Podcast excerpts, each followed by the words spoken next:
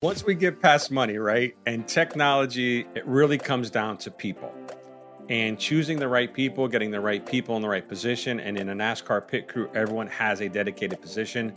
And when we have those things in place, the tools, the technology, the training, and then the people, that is a recipe for building championship teams. And the three pillars that I've learned, discovered, and used while building high-performance teams is culture, communication, and execution.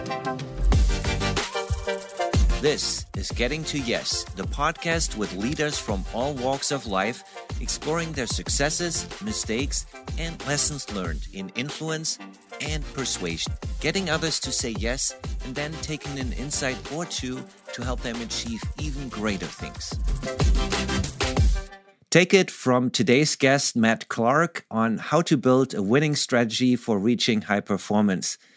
Matt spent over fifteen years in NASCAR building high-performance pit crews for championship drivers like Jeff Gordon, Jimmie Johnson, and others, in the course winning five NASCAR championships, over seventy race wins, and being crowned NASCAR Pit Crew Challenge Champion, among many other accolades. And after retiring from active NASCAR duty, as I call it, he's now sharing his unique insights, experiences, and lessons that were forged at the highest level of competition, particularly when it comes to the power of communicating effectively, building the right team culture, and executing strategy. And you may know that I'm a huge Formula One racing fan for the last decade, and when I saw Matt give a keynote speech on the mind shifts necessary to reach high performance, I just knew I had to bring him on. So, Matt, welcome to the show. Uli, thanks for having me so much. I'm stoked to be here. I love Formula One, but my platform and my experience has been in NASCAR. So I'm looking forward to hanging out, talking a little bit of racing, high performance, mindset, belief systems, and uh, helping people grow to that next level in life.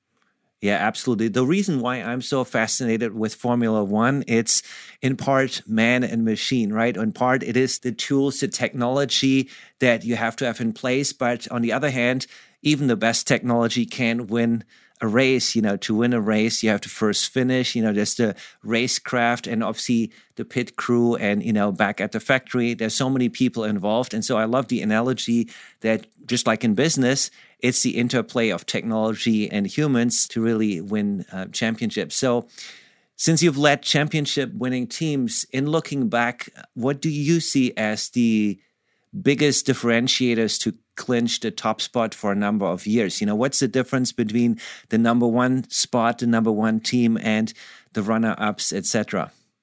Okay, it's a pretty simple answer. Money. Okay. But once we get past money, right, and technology is the same, and everyone has the same resources per se, it really comes down to people. And choosing the right people, getting the right people in the right position. And in a NASCAR pit crew, everyone has a dedicated position. And when we have those things in place, the tools, the technology, the training, and then the people, that is a recipe for building championship teams. And the three pillars that I've learned, discovered, and used while building high-performance teams is culture, communication, and execution. Now, the precursor to all that is having the right mindset, which I love talking about. But when we talk about culture, communication, and execution, those are the three things that you have to have to build a winning team. So when you start from scratch, you know, I assume that when you joined these teams, they were at some level, and then, Matt, you came in and you took it up a notch. And, you know, so where do you start building high performance? What do you look at? You said communication, culture, and obviously execution, but more specifically, what, what are you actually looking at? Are you looking at, here's typical signs and symptom that something is not working, and then start from there? So we have to look at our people. We have to look at their skill set.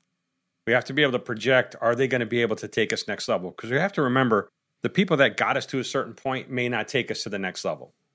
So we have to look at what the benchmarks are on pit road and say, hey, with training and some coaching, can we get them there? Or are they too far away from that benchmark to get them? Now, when I came in working with Jeff Gordon and Jimmie Johnson, they already had high performers. So it's a matter of how do we help them? And when you get at that level, it is more about the mindset than it is the skill level. Because when we back it up, we start someone who's never changed tires or done something on a pit crew. We just say, hey, listen, there's a car. It's not moving. Here are the tools, whether it's a pit gun or a jack or a fuel can. All we want you to do is just do rep after rep after rep. Coach, I want the car to move. No, because what we want is we want consistency, right? Then consistency builds confidence. Now they have confidence. Then they have the speed. A lot of times we have folks come in, I'm speed, I'm good, I'm an athlete, I can do this. And usually we've had folks that were Major League Baseball players, N F L players, come into pit practice. And listen, these guys are amazing athletes.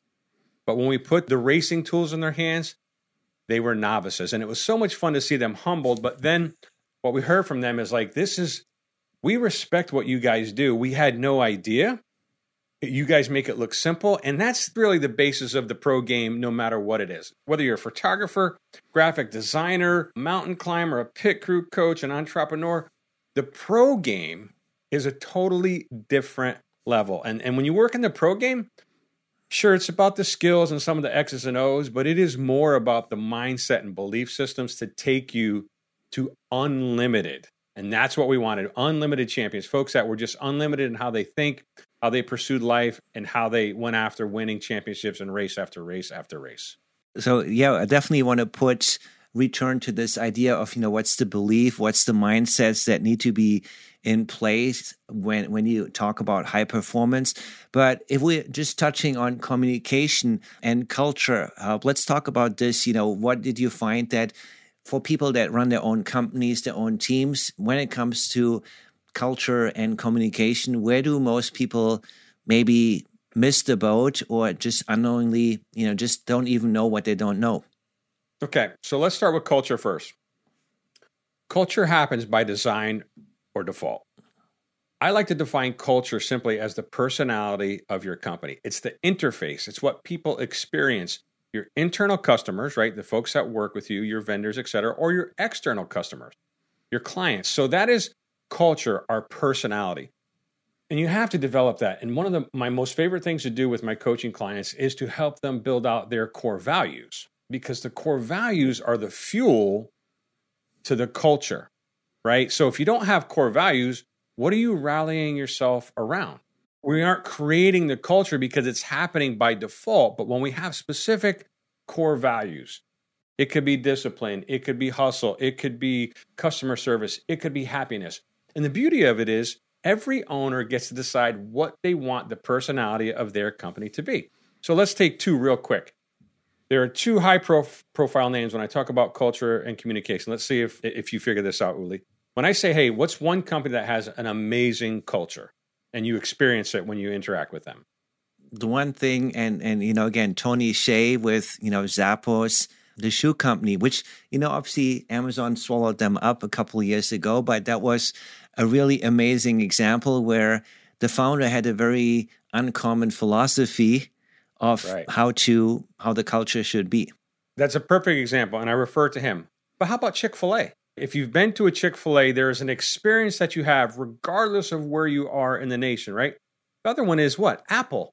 You walk into an Apple store, regardless of where you are, there is this personality, this feeling, and it is by design. It is by intention. And at our level, regardless, we're not Chick-fil-A, we're not Apple yet, but we can create the culture, the personality, the interface that we want.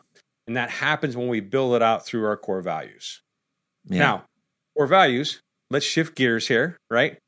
Communication. When I talk to business owners, entrepreneurs, corporate teams, one of the biggest complaints that they have, the team members, is our communication is lacking. We don't communicate well. And a lot of it is, first of all, we don't understand how people communicate and then what they need to receive in communication. And I don't want to go deep in this, but I'm a certified DISC instructor, trainer, and DISC is really the personality of, it is really how we communicate, right? Our different personalities, yep. How we communicate and how we receive communication.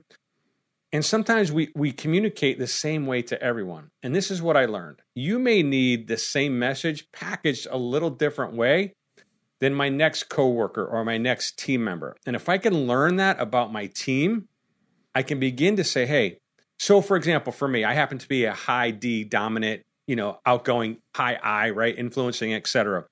So someone can have a very hard, direct, frank conversation with me, and it's not going to crush me and hurt my feelings.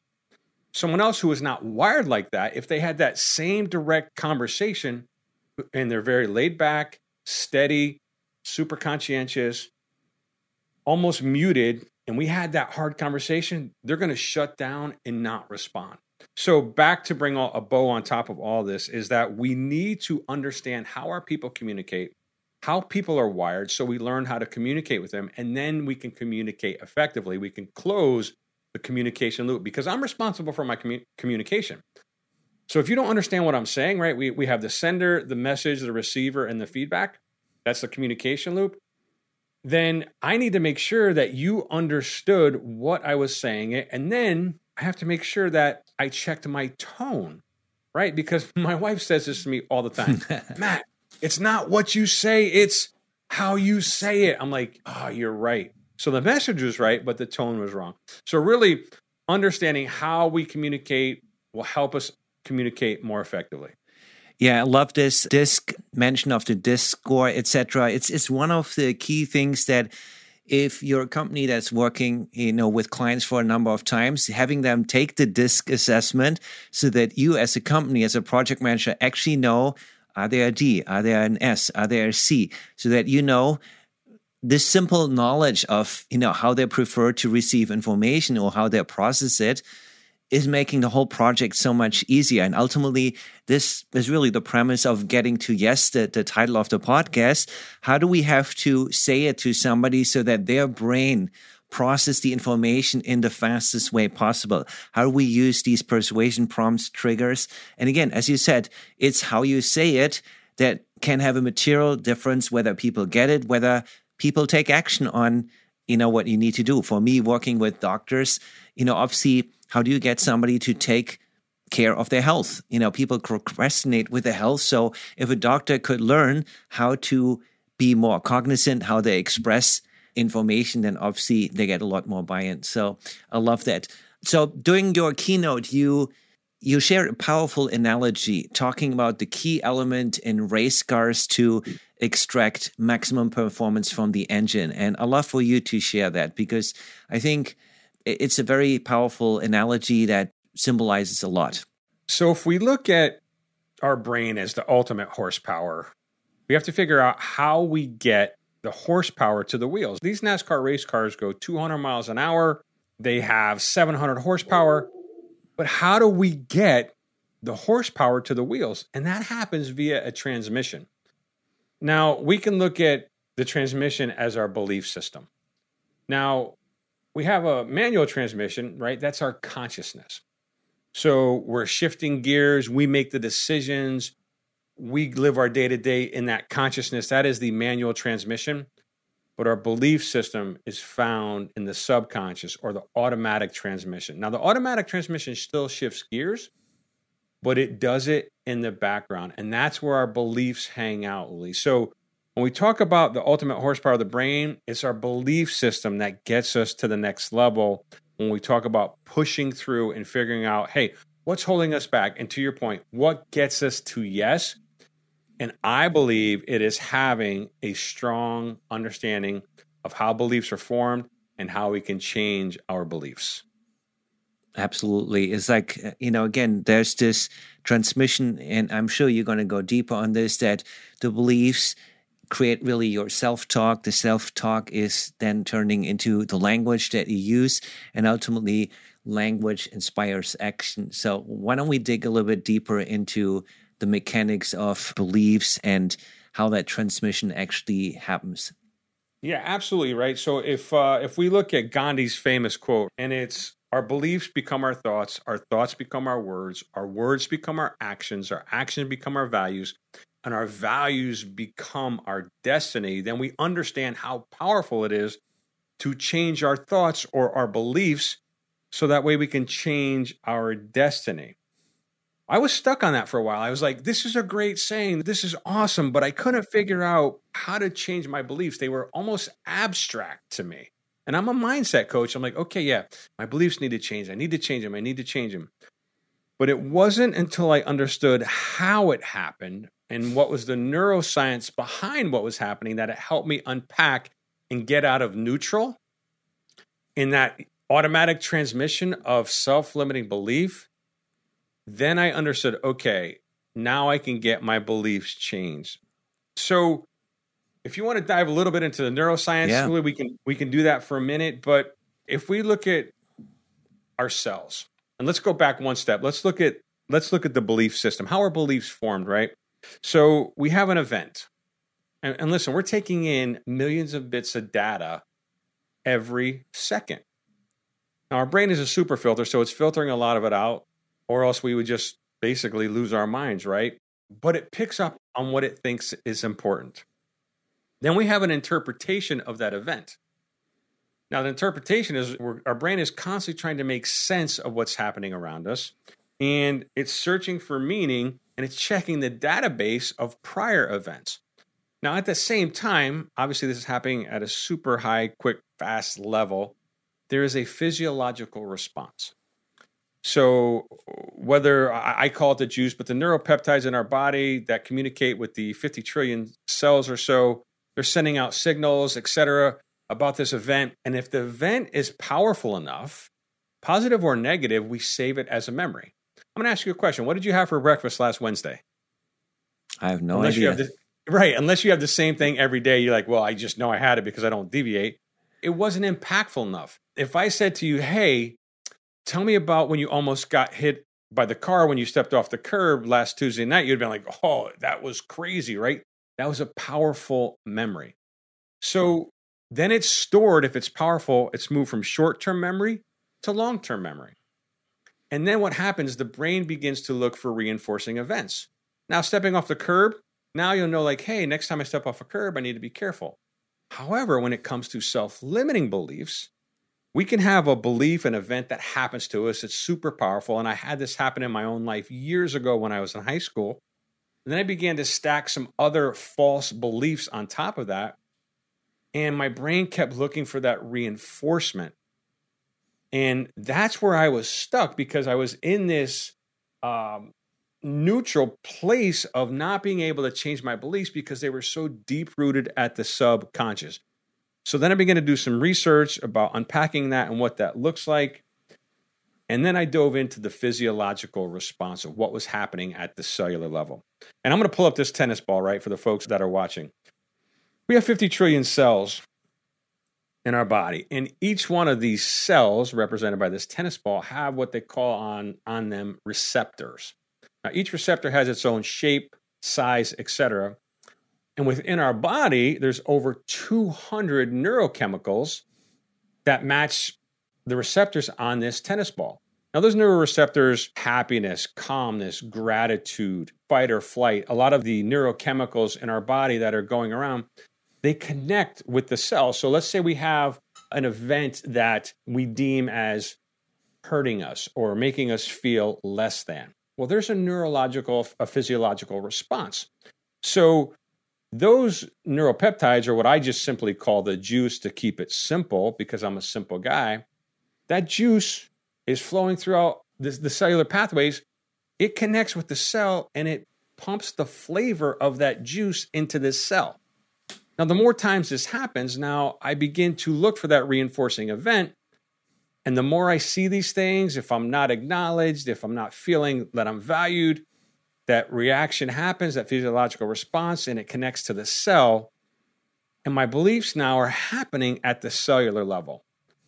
That's a very simplistic view of it, but that view and understanding of the physiological response to these events helped me understand, wait a second, this is mere science. My beliefs, now my interpretations are one thing, but my beliefs are basically science-based. So that means if they're science-based, I know what's happening, I can change them. And that's what I began to dive into, like, okay, how do I change my beliefs? And that's what I've been working through. That's what I'm working on. That's what I'm helping other people work on is how do I change that belief of I'm not enough? And I'll be very transparent with you. Let me share a quick story about my own situation. Yeah, please do. I spent twenty years in NASCAR, and I was very humbled when you read my introduction. Every time I hear it, I, I, I shake my head. I'm amazed at the success that I've had, and I don't take really any credit for it per se. I am a person of faith, But even amidst, among all of that success, I felt like an imposter. I didn't feel like I belonged. I had a situation in high school baseball that made me feel like I was less than. I graduated from a no-name college. I worked at a small Division three college as a baseball coach and athletic director. And then all of a sudden, I am working at NASCAR's highest level with drivers like Jeff Gordon and Jimmie Johnson. I thought for sure I was going to be found out as an imposter. What is this guy doing here? And these voices in my head would just scream and scream and scream. And I worked hard and I worked hard. And I had the desire. But through all of this research and doing some deep work, I discovered that I was confusing desire for belief. Now, I had the desire to be successful. I had the desire to do the thing and to go next level. But my belief system didn't line up with that. And when I finally understood that and understood the science, how beliefs were formed, the physiological response, the fact that I was confusing desire for belief, is when I began to say, okay, I can do this. I can make the change. And for me, it wasn't about motivation. It wasn't about necessarily like, you know, these affirmations of like, I'm good enough, I'm good enough, I'm good enough. I had to figure out how to go deeper and make that work. Let's go back for a second to the manual transmission and automatic transmission. The manual transmission is fairly easy to work with, right? We can have the input, we can change. The automatic transmission, or our subconscious, is where our beliefs are stored. It's very hard to change that. So we have to figure out, what do we do to change our beliefs at the subconscious level? And that's where I began to dive in and do a little work of trying to understand how that happened. Yeah, powerful story. Um, and I guess imposter syndrome is something that a lot of people struggle, people that you would never imagine from their outward appearance that this is something that's challenging for them. But the truth is, it is uh, for a lot of people, for the majority of people, probably. I can certainly appreciate that, you know, especially as an entrepreneur, you're always wondering, well, is this really going to work out? You know, can I hack it? Your customers require that you believe and that you transmit that belief. If you don't believe it yourself at the core, then it's a lot harder to get that motivation or to to muster the energy or the moxie to actually express that. So do you have a second to go a little deeper into the neuroscience? Because I love this stuff, but I don't want to get too deep. But we talked about the cells, right, and the juice, and you know, the juice having a certain uh, shape and size, as well as the receptors on the cell. However, what we have to understand is our cells vibrate at a certain frequency. So does the quote-unquote juice. Now, I could never put my hand or my mind, my head around, like when people talk about that person has a certain energy, right? They have, or we talk about energy and we talk about quantum physics and it's very woo-woo. And I was like, ah, man, what is that? And then as I began to understand what's happening at the cellular level, our cells are vibrating. And I believe, this is me, I believe when our cells are vibrating with these positive neurochemicals and they're connecting, I believe that's what people are sensing and feeling.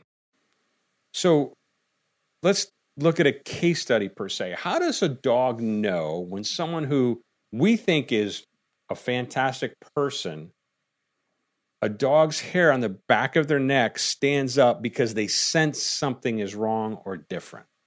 I think it's they have a perception, and I think we have it too when we dial it in, a perception of what's happening with the energy or cellular energy from person to person. Now, I don't want to get too deep and too woo-woo on this, but as I began to study, I just began to be open to more of this thought that there's more to this understanding energy than I've led to myself to believe in the past.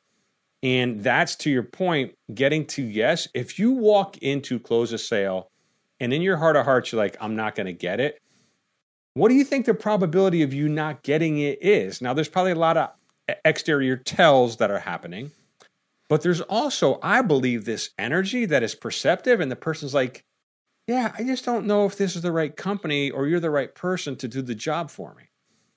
But if we truly believe in our heart of hearts, I believe that we are resonating, we have an energy, we have a frequency about us that people pick up on and say, you know what, there's something about him. They're genuine, they're honest, they're transparent, they're real. Their price might be higher, but you know what, I'm going to go with them. And I think that's the deeper part of the story, is understanding how we're wired and that we are way more than we give ourselves to be when it comes to understanding how we are put together, how our beliefs are put together, and how our energy vibrates throughout the atmosphere. I hope that didn't get too deep and too, you know, sciencey based, but for me, I'm a firm believer. The more I study it, the more I look into it, I really believe that that's what's happening for a lot of folks, that their energy level is very perceptible. And people are not dialing into that and saying, eh, not connecting, not feeling it. Yeah, I love that appreciation or that explanation. And it ties into a lot of the previous podcast episodes where we talk about this from a slightly different angle, but bringing it back to teams and team culture and high performance. You know, most of what we just talked about was working with your own mindset and unlocking these subconscious limiting beliefs and patterns that, that keep us stuck. How do you see this play out when you're working with clients, when you're working with teams where they really hire you to help them and their company extract maximum performance out of it? Do you work with individuals one-on-one, or how does this actually then happen that they work on that? Right. So if we look at a team, right, we all face different adversity at different times. What we want to have is a common goal, and when we are working on that common goal during what I call game time, that we're all tracking in the same direction. Now, if we use a NASCAR pit crew, for example, we may be having a great day of unbelievable pit stops, but someone makes a mistake. So one or two things can happen. They can fall apart or they can bounce back. And for me, the, the telltale of someone who is strong mentally and someone who has their belief system figured out is if they bounce back from a bad pit stop or a bad golf shot, as opposed to go into the tank. So we look at it at the, at the individual level, but then we say, how is this playing out within the team? And if that mindset of like, well, as a team, we're just not good enough, then we have to address that. But I think we start individually and then we work outward from there, because a team is really what is made up of a bunch yeah. of individuals. So it, again, this is a side note. My most or highest performing teams have always been different. You would think, oh, they're all the same and they're wired the same. It's not necessarily true.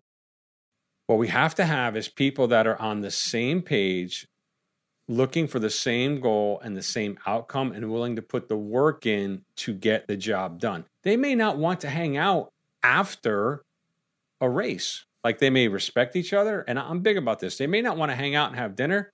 And they may not, quote unquote, love each other. But what I want is respect.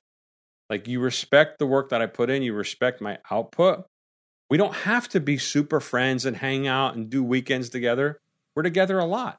But we have to respect each other on a professional level. And if those friendships and if those relationships deepen, yes, you talk about that strength, that bond of brotherhood, that bond of sisterhood.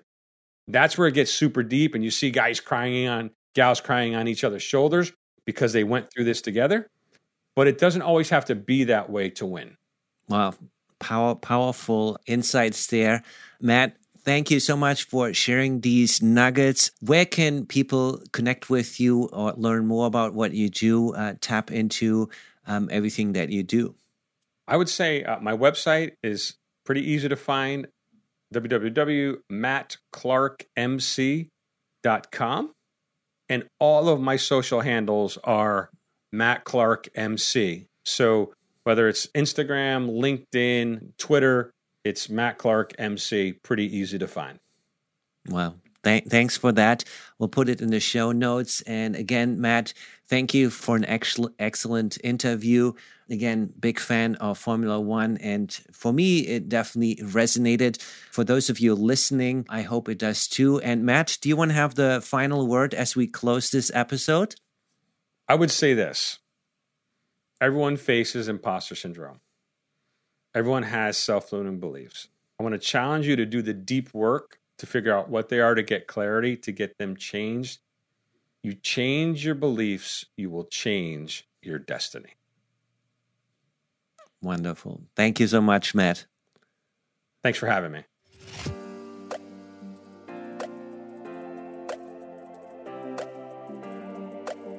I trust this episode was inspiring and that you'll join me for a new episode each and every week.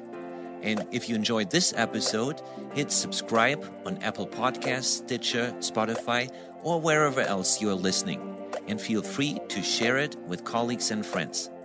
I'm your host, Uli Isalo. See you next week.